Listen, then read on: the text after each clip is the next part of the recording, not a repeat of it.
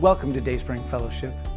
Whether you are in the room live, watching live online, later on demand, or listening to our podcast, we're excited to start a new year with you. January is a great time to refocus and re energize your spiritual journey. God is ready, willing, and more than able to do something new in you this year, and I promise you won't want to miss out on that. I'm Chris Voigt, and I lead the team here at Dayspring. Our team loves to challenge, encourage, and equip people just like you to become more like Jesus. There is nothing more important in life than your relationship with Him, and we are committed to helping you grow in your love and devotion to Him. If this is your first time visiting Dayspring, we want you to know that this is the kind of church where you get to be you. We're just like you, imperfect people on a journey. We're allowing Jesus to make something beautiful out of our broken and often messy lives learning to live like Him. A little more today than yesterday, a little more tomorrow than today. Even if you aren't sure that you're ready to be on that journey with us, maybe you are skeptical about the claims of Jesus or skeptical of His followers, well, this is still a great place, a safe place to explore and ask questions as you look for answers. We're asking those same questions and looking for answers too, so I think we can be pretty good company on your journey. You can learn more about us as a church by exploring our website at dsf.church, by checking out our Facebook page, or contacting us by phone or email. If you need help figuring out the next step to making Dayspring your home church, or if you just have questions, let us know. We'll help you find the answers. For today's service, you can find a discussion guide by selecting Watch from the top menu of our website. And now, let's join our service.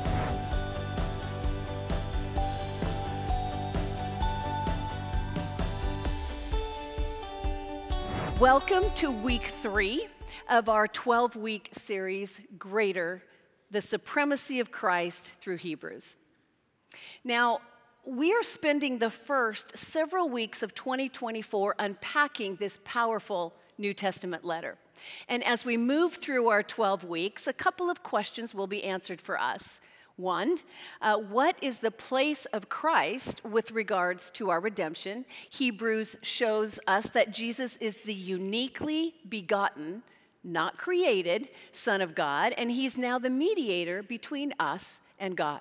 And the second is how do the covenants of the Old and New Testaments come together? And we'll see that the Mosaic system or Old Testament laws regarding sacrificing animals are no longer binding to Christ followers. We have a new standing before God because Jesus was the perfect sacrifice for our sins. We do not have to sacrifice a perfect animal to atone for our sin because Jesus was the perfect sacrifice once and for all. And we could say that the law is summed up or completed in the finished work of Jesus on the cross. Now, you may have heard the saying, the old is the new concealed, and the new is the old revealed. The Old Testament always pointed ahead to Jesus, and now he's been revealed. Now, so far, we've been unpacking the person of Jesus, and we'll do a little more unpacking today regarding the greatness of Jesus. And then we'll move into the chapters that teach us about the work of Christ. So, the first part of, the chap- of chapter 3 talks about the fact that Jesus is greater than Moses. And most of us would say, well, pff, of course Jesus is greater than Moses. But let's look at the context here. To the Jewish people, Moses would have been considered a great leader. Uh, in fact, the best leader, a hero even. Moses was an incredible leader. Because of his faith, God used him in a mighty way to save the Israelites from Egypt and to usher them into the land of promise. He had a few bumps along the way, but the people still considered Moses as the greatest leader of all time. But just as my leadership doesn't compare to Moses, Moses' leadership does not compare to Jesus. It is appropriate, however, to use Moses as a comparison the readers of Hebrews were very familiar with Moses and the law, and they were tempted to go back to the religious system that they once knew through Moses. And they were heading back to the legalism of the law, away from the freedom that they'd received through Christ. Going back to Moses meant going back to the law. Now, how many of us have said, that's the way we've always done it? Or at least maybe you thought it when a new leader gave you a new way of doing something. It's, it's human nature to revert back to the old when we are unsure or confused or just plain don't want to change to that new thing. Just because the old leader was great doesn't mean that the new leader isn't better. Just because the old system is the way we've always done it doesn't mean that the new system isn't better. We always seem to be looking for something better than the present, greener pastures, so to speak.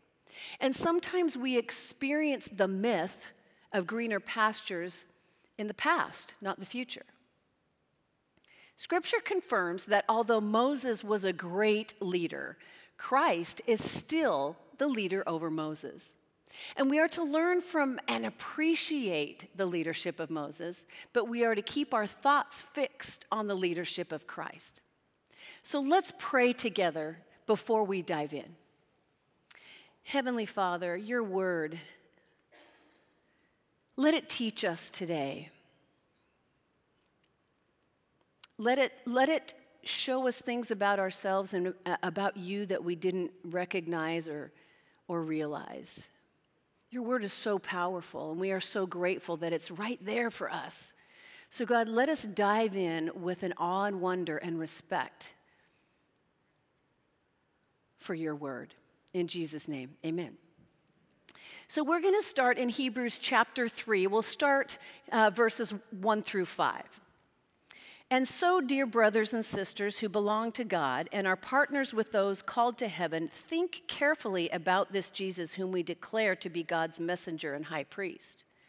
For he was faithful to God who appointed him, just as Moses served faithfully when he was entrusted with God's entire house.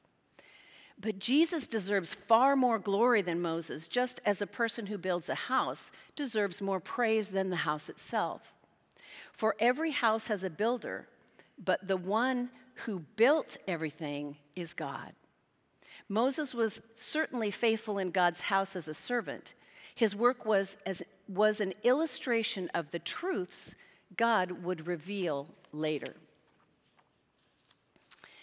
So, verse 1 says that Jesus is the high priest. Now, the high priest was the top of the religious leader food chain. This person had the highest human authority for the nation, for the Jewish nation. And the author is teaching that Jesus is now our high priest. That means that he represents God to us. And in declaring him as high priest, we are accepting Jesus not only as, as representing God to us, but he represents us before God. And then next, we see the analogy of a house and its builder to show how Jesus is greater. Now, although Moses and Christ were both faithful to the house of God, they both represented God's interests to God's people. This is where the similarity ends. The Lord Jesus is worthy of more glory than Moses because the builder of a house has more honor than the house itself. And Moses was part of God's house, Jesus was the builder of that house. And every house must have a builder. And we learned in week one of our series that all things were created through, through and by Jesus. Although he was fully man, he's also fully God. Now, the term house here refers to both a building and to a household or family. And the phrase, we are his house, refers to the fact that believers in Jesus are the people of God. Moses' relation to God's household was as a servant or administrator of the house. Christ's relationship to the household is that he is the sole heir. Now, this does not diminish the work and the faithfulness of Moses. It does, however, point to the superiority of Christ. Notice there's only one house. There's not a comparison between Moses' house and Jesus' house. That's because there is only one single people of God throughout all of history. Moses was called to shepherd the people for a time, pointing those people toward the fulfillment of the Old Testament, which came in Jesus Christ. Jesus then continued moving God's people along and is still moving God's people along in their spiritual journey of knowing and loving Him wholeheartedly. And we, as followers of Jesus, are a continuation of the original people that were called the people of God. We are part of what is called the Big C Church. Uh, not only does Jesus live in believers individually through the Holy Spirit, together we are collectively the Big C or capital C Church. We are his house. And since we are a continuation of history in God's people, we can't look at the Old Testament as irrelevant to us today. Christ is the fulfillment of promises made to the Old Testament prophets, so we need to pay attention to those prophecies and those stories. Ephesians chapter 2, verses 19 through 22, I believe, yes, says, So now you Gentiles no, are no longer strangers and foreigners. You are citizens along with all of God's holy people. You are members of God's family. Together, together we are his house, built on the foundation of the apostles and the prophets. And the cornerstone is Christ Jesus himself. We are carefully joined together in him, becoming a holy temple of the Lord. Through him, you Gentiles, us, are also being made part of this dwelling where God lives by the Spirit. Now, in today's culture, we think so individually. We don't often consider our role in the body of Christ. I mean, you know, we go to church when it's convenient or when we feel like it. Uh, we don't get involved. We, we come in and then we're out before anyone might want to talk to us. And, and the mentality of I don't need church is pretty common in our society today. But that isn't what the Bible teaches about church. We are the family of God. We are supposed to be working together for a common goal, encouraging one another when the days are difficult, celebrating with one another when we have a reason to celebrate. And although our spiritual growth is individual, church was not meant to be an individual thing. It was meant to be the house of God, growing spiritually, individually, and together as a healthy family. Hebrews 3 6 goes on to say, But Christ as the Son is in charge of God's entire house. And we are God's house if we keep our courage and remain confident in our hope in Christ. Now, this may seem to imply that our salvation is dependent on our, our courage and our hope. Um, if that were true, not only would it contradict scripture regarding salvation, it would nullify Christ's finished work on the cross. The true meaning is that we prove that we are God's house if we hold on to our courage and the hope in which we are confident. Endurance is the proof of our salvation, not the means to it. I mean, everyone has doubts at one time or another. Uh, sometimes we doubt in the bigger and more difficult times, and sometimes they're in the little things, and we still doubt. And when we allow doubts to grow, we begin to see the cup half empty or even become cynical. When doubt in God goes unchecked, it can lead to rebellion and it will steal the peace that Christ gives us, causing our souls to be in a state of unrest. And our next section today gives us a warning against rebellion and unbelief.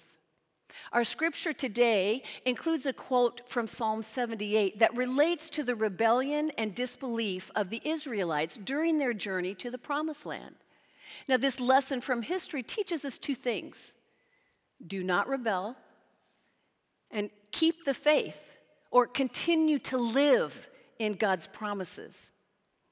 Verse 7 That is why the Holy Spirit says, Today, when you hear his voice, don't harden your hearts as, the, as Israel did when they rebelled, when they tested me in the wilderness. There, your ancestors tested and tried my patience, even though they saw my miracles for 40 years. So I was angry with them, and I said, Their hearts turn away from me. They refuse to do what I tell them, so in my anger I took an oath they will never enter my place of rest. Now, we can definitely learn from the experience of the Israelites. The Israelites were held in bondage, basically slaves, to the Egyptians. They were treated very harshly, and God sent Moses to lead them out of their bondage and into freedom.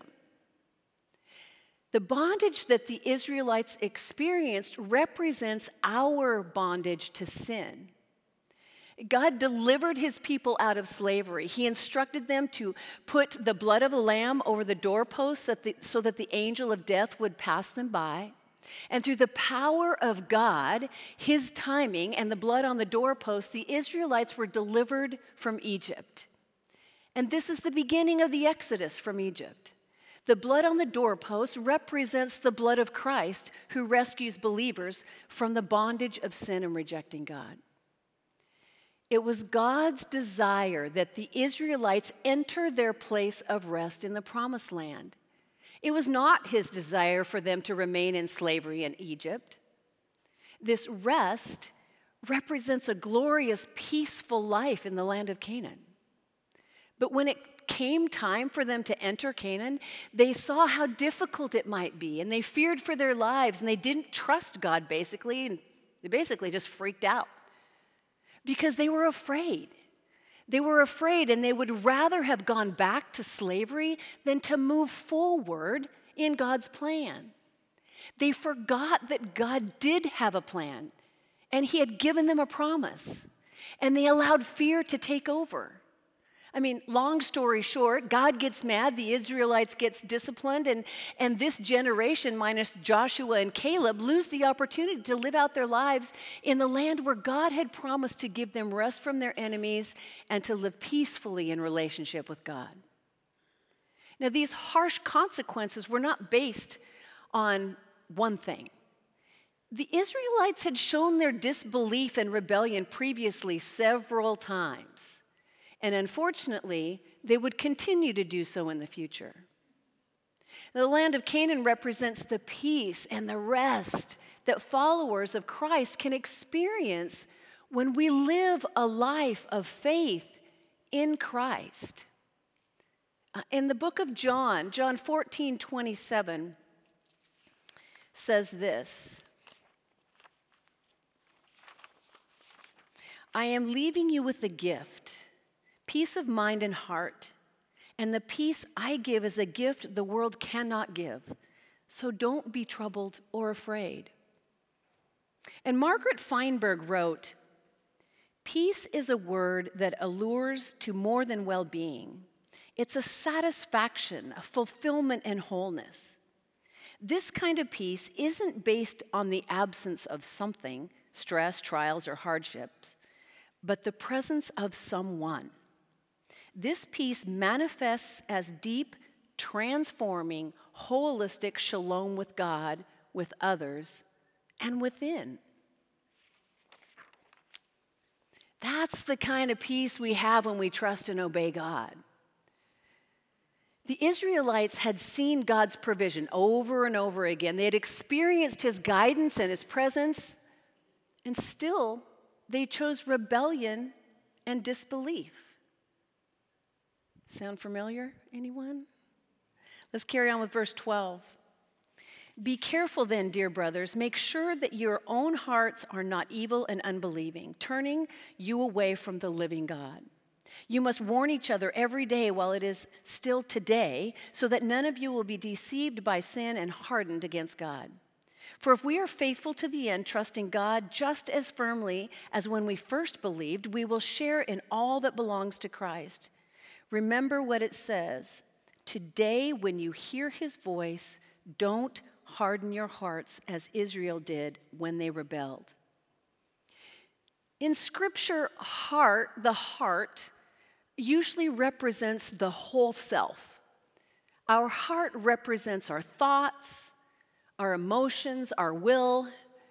And God's desire is that the truth of who Jesus is and why he came would penetrate our heart, meaning our entire being. Refusal of Jesus or refusal to uh, listen and obey God is deliberate sin. I mean, maybe our ears hear, but our minds don't accept God's truth, nor does our heart respond to it.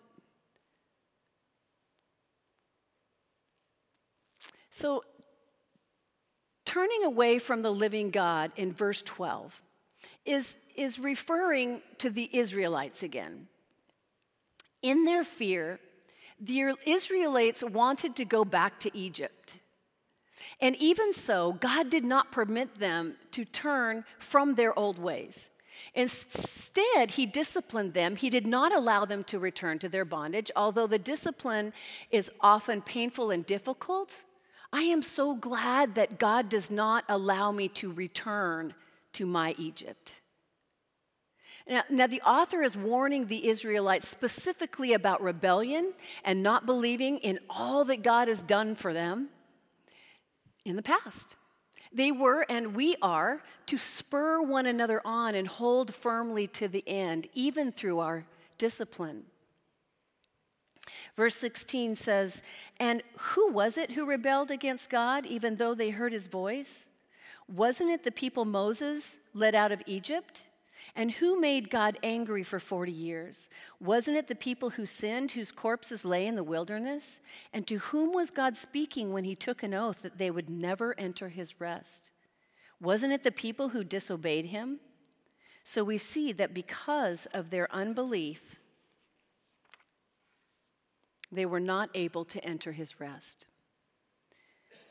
When we allow our faith in all that God's done in the past to waver, eh, or, or when we doubt his promise for our future, this can lead us to rebellion and disobedience. Living a life of rebellion or rejecting God and disobeying his word is a life void of his peace.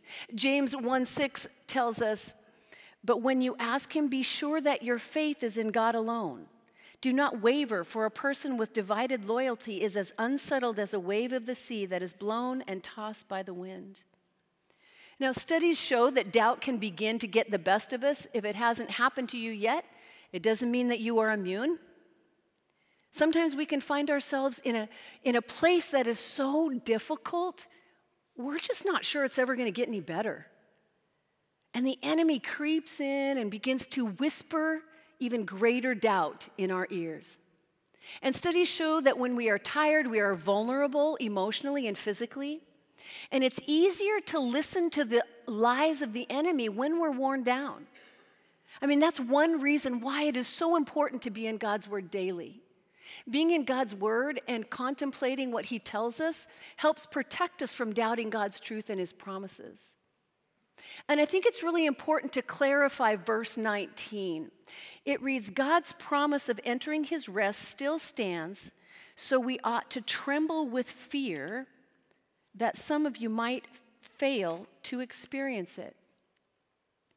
Now, remember, this rest is referring to the peace that we can have when we live a life of faith and obedience to God. And as we move into chapter four, yes, we have another chapter.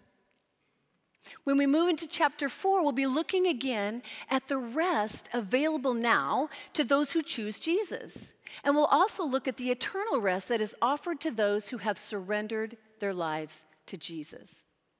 So let's look at chapter 4, Hebrews chapter 4. For this good news, this that God has prepared this rest has been announced to us just as it was to them. but it did them no good because they didn't share the faith of those who listened to God. For only we who believe can enter his rest. As for the others, God said, In my anger I took an oath. They will never enter my place of rest, even though this rest has been ready since he made the world. We know it is ready because of the place in scriptures where it mentions the seventh day. On the seventh day, God rested from all his work. But in the other passage, God said, They will never enter my place of rest. So God's rest is there for people to enter, but those who first heard this good news failed to enter because they disobeyed God. Now, in week one, we talked about fear in the sense of awe and wonder and rightful respect of God. And here, the word fear is more about rightful respect and consequences that come from disobedience and lack of faith. Now, we're still referring to the Israelites when they disobeyed God and lost the opportunity to live at peace with their enemies in a land flowing with milk and honey. Uh, God offered them rest and they refused it. They were so close to the promised land, they could actually see it. They still disobeyed and lost, their, lost faith. This rest is the rest that we can experience today because of our faith in Christ.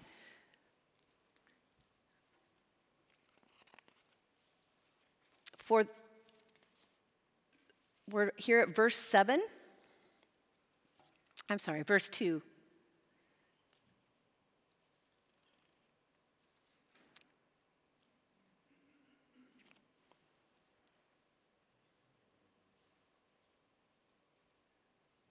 If you are interested in the full story of the Israelites and, and the Exodus and all of those things, you can find that in Numbers 13, 14, and 20. And, you know, anyway, we're, we're going to move on to verse 7 here in just a minute. But in, in the Genesis account of creation, God worked for six days and then he rested on the seventh day. And after creating everything in and around, on everything in earth, he rested. He rested. And the author goes back to the creation account of Genesis and to Psalm 95 11. After creation, God rested, He ceased His work. And one commentator, uh, this is the peace and the type of rest that God is offering to us in a relationship with Him. And one commentator suggests that the thought of God at rest, with open arms, waiting for, inviting us to have intimate communion with Him. Now, when I think of rest, I picture a, a beautiful setting in nature. It's usually a, a, a tropical scene or some body of water or at the beach. And in this setting, I can just breathe and let go of the responsibilities and sit in gratitude for all that is given that God has given me.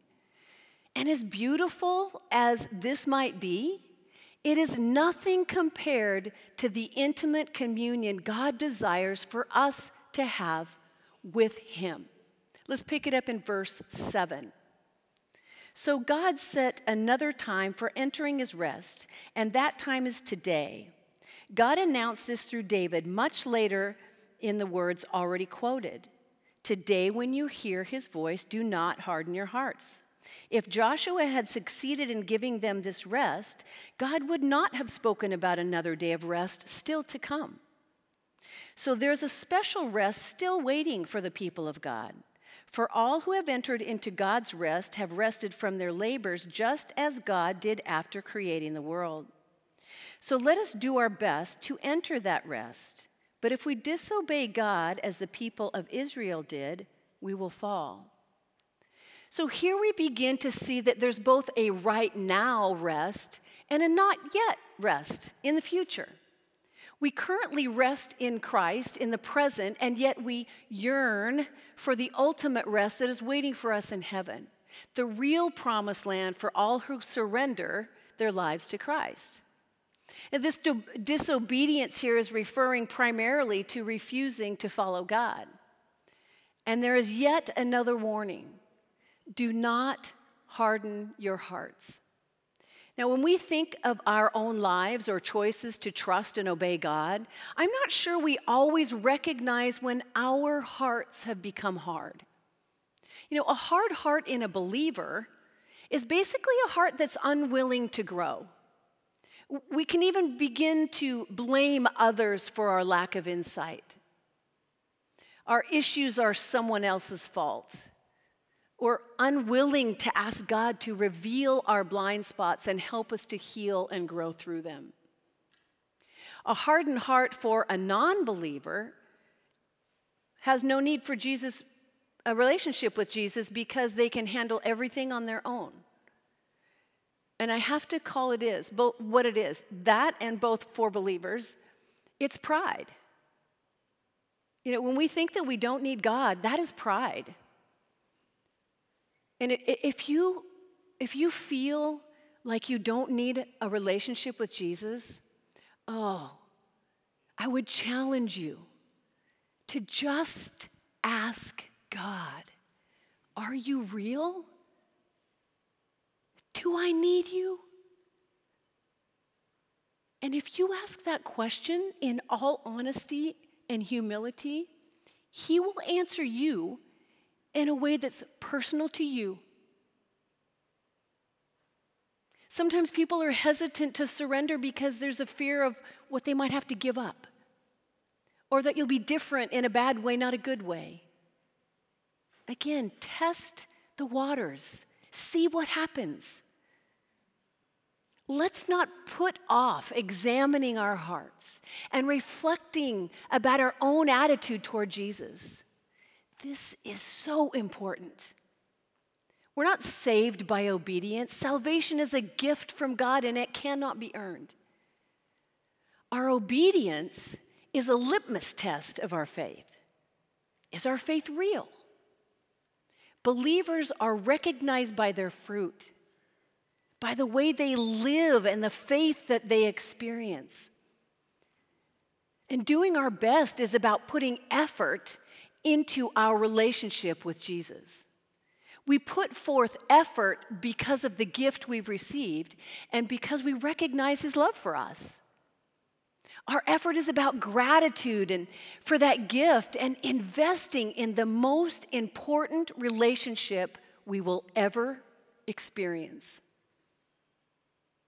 Let's wrap up our passage with Hebrews 4 12 and 13. For the word of God is alive and powerful. It is sharper than the sharpest two edged sword, cutting between soul and spirit, between joint and marrow. It exposes our innermost thoughts and desires.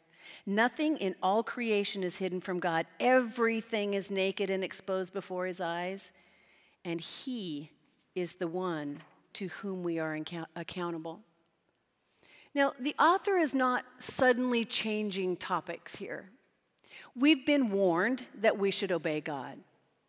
Now, these two verses explain why we should listen and obey. God's word is living, it is active, it is powerful, and it's always true and it's always trustworthy. God's word is personal. The Bible isn't just a book to read about history. It is that, but it's so much more. It's more than a reference tool. When we encounter the Word of God, we are encountering God Himself. God's Word is where we meet Him, learn from Him, are encouraged by Him, and have fellowship with Him. Theologian John Frame writes When we encounter the Word of God, we encounter God. His Word indeed is His personal presence. Whenever God's Word is spoken, read, or heard, God Himself is there. We encounter God's presence when we spend time in His Word. The Bible is a personal, living book. God's primary way of meeting and interacting with his people is through his written word. God's word is powerful. It doesn't just say things, it does things. It shows us the truth of God, which works in us, changing us and building us up. It convicts us of our need to change, and it encourages us to grow. It exposes our dark areas and gives us light and wisdom, showing us the next step on our spiritual journey with God. And God's word is penetrating. Not only is it, is it a way to get to know God, it is a way to get to know ourselves. God shows us who we really are when we seek His word with a heart of humility ready for growth. So, in a nutshell, let's surrender to God. You know, we tend to look for greener pastures either in our future or back in our past. And when it comes to looking for something better than what God is giving us, it's a myth. If we're experiencing less than desirable times, it's for our good, not for our bad. God is working in us in those times. So, how about we just surrender to the now? Obey his commands and have faith in his promises. Let's intentionally cultivate our relationship with him. Let's treat his word with respect and wonder and a desire to meet with him in it. Let's remember that when we are in His Word, we are encountering the Lord of the universe, the Lord of the universe that wants an authentic, passionate relationship with you. Let's pray. Heavenly Father, oh, we repent of taking this opportunity for granted. God, your majesty and your splendor, your wonder, your power, your grace, your love for us is so beyond our comprehension, and yet you patiently wait. And we thank you for discipline. We thank you that you don't let us go back to our Egypt. We thank you that it's hard sometimes because if it wasn't hard sometimes, we would, at least for me, ignore all too often who you are in my life. And so, God, we love you and we praise you and we thank you and, and we, we give you full permission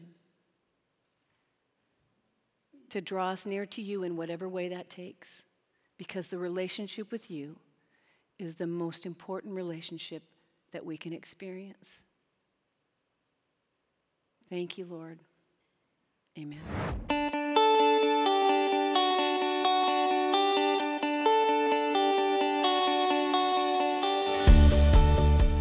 Thank you for joining us today. Let me encourage you to download the discussion guide by selecting Watch from the top menu of our website. Working through those questions on your own or with others will help the truth of God's Word begin to shape your life as you grow to be like Jesus. Please reach out if you have any questions or want help on your spiritual journey. My email address is on the screen, or you can call the church during the week. If you are just checking us out today, please know that we don't expect you to give anything to support Dayspring. We count it a privilege to play a small part in God's perfect work in you today. The people who called Dayspring their home church make this ministry possible. Their faithful giving is proof of God's work in their lives, and they want to pay it forward so you can experience the same life changing presence of Jesus.